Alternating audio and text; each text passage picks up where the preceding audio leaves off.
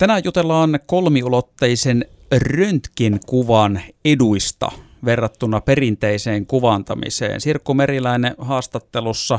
Aloitetaanko vaikka nyt siitä, että mitä tämä ylipäätään tarkoittaa, tämä kolmiulotteinen röntgenkuva? Jos ajattelet semmoista perinteistä röntgenkuvaa, niin näet semmoisella valotaululla tavallisen röntgenkuvan ja siinä näkyy luita ja rakenteita. Mm. Ja siitähän jää niin kuin aika paljon näkemättä.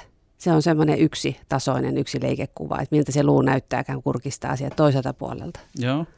Niin kolmiulotteinen röntgenkuva tarkoittaa sitä, että meillä on yhtäkkiä se kuva onkin semmoisella tietokoneen ruudulla, missä pystyy pyörittämään ympäri kuvaa ja kurkistelemaan niin kuin joka suunnasta ja kulmasta sitä tilannetta.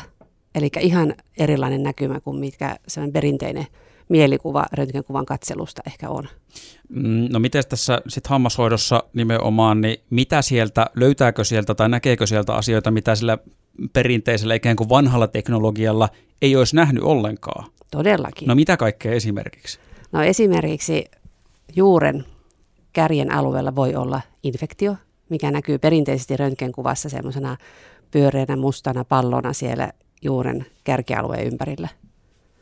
Ja nyt jos se pallo, joka kuvastaa ja kertoo, että hampassa on tulehdusta, niin onkin siellä sen juuren takana, niin sinne se jäisi piiloon perinteisessä röntgenkuvassa. Ja kun otetaan sitten semmoinen kolmiulotteinen röntgenkuva, niin voidaan pyörittää sitä hampaan juurta ympäriinsä ja nähdä, että Aa, täällä onkin täällä takana tämä tulehdus. Tai täällä on täällä takapinnalla tämä murtuma. Tästä nämä kaikki oireet johtuu, mitä perinteisellä kuvantamisella ei olisi voinut päätellä. Milloin tämmöistä sitten tätä kolmiulotteista röntgen kuvantamista käytetään? Pitääkö siihen erikseen hakeutua vai voiko siihen hakeutua vaikka hammasserkulla kuka tahansa vai laitetaanko sinne sitten, jos epäillään jotain? No yleensä se on semmoinen, että jos epäillään jotain, jos on joku hankalampi tilanne ja ei näin tavallisella kuvantamisella pystytä sitä päättelemään, niin silloin otetaan tämmöinen kartiokeila-kuva. Ja kartiokeila-kuvaan ottajilla pitää olla siihen koulutus, eli muutama henkilö vaan voi niitä kuvia ottaa, mutta paljonhan niitä otetaan. Mä itse muistan siis, tämä on ollut varmastikin sitä perinteistä vanhan röntgeniä. Mulla aikanaan äh, havaittiin ennen viisauden hampaat, kun ne leikattiin pois, niin havaittiin, että ne pitäisi ottaa pois. Taisi olla jos musta oikein, niin armeijassa ehkä otettiin röntgeni ja sitten sieltä tota, hammaslääkäri tuli näyttää kuvia, että tiedätkö, että kun nämä kasvaa, niin kuin jos hampaat kasvaa ylöspäin, niin sulla tulee tuolta niin kuin vinosta 90 asteen kulmasta melkein nämä hampaat, että nämä pitää ottaa pois. Onko tämä tyypillistä tai tyypillinen esimerkki, mitä sieltä näistä kuvantamisista löytyy vai mitä sieltä yleensä löytyy? No tämä on niin tuohon just viisaudenhampaiden poistokirurgiaan liittyvä asia, jota siinä usein hyödynnetään kartiokeilla kuvaa silloin, kun nähdään perinteisestä kuvasta, että viisa- alaviisauden hampaiden juuret on hyvin lähellä tätä isoa kolmoshermon haaraa, joka kulkee tuolla leukaluussa. Ja siihen hermoon ei saada siinä viisaudenhampaan poiston yhteydessä missään tapauksessa niin kajota, jotta ei tule mitään hermovaurioita. Ja tätä poistosuunnittelua varten, niin kartiokelan kuva antaa paljon informaatiota. Se kertoo, että meneekö hermo kyseisen viisauden hampaan juurten oikealla vai vasemmalla puolella vai kenties juurten keskeltä. Ja näin voidaan suunnitella sitä leikkausoperaatiota paremmin.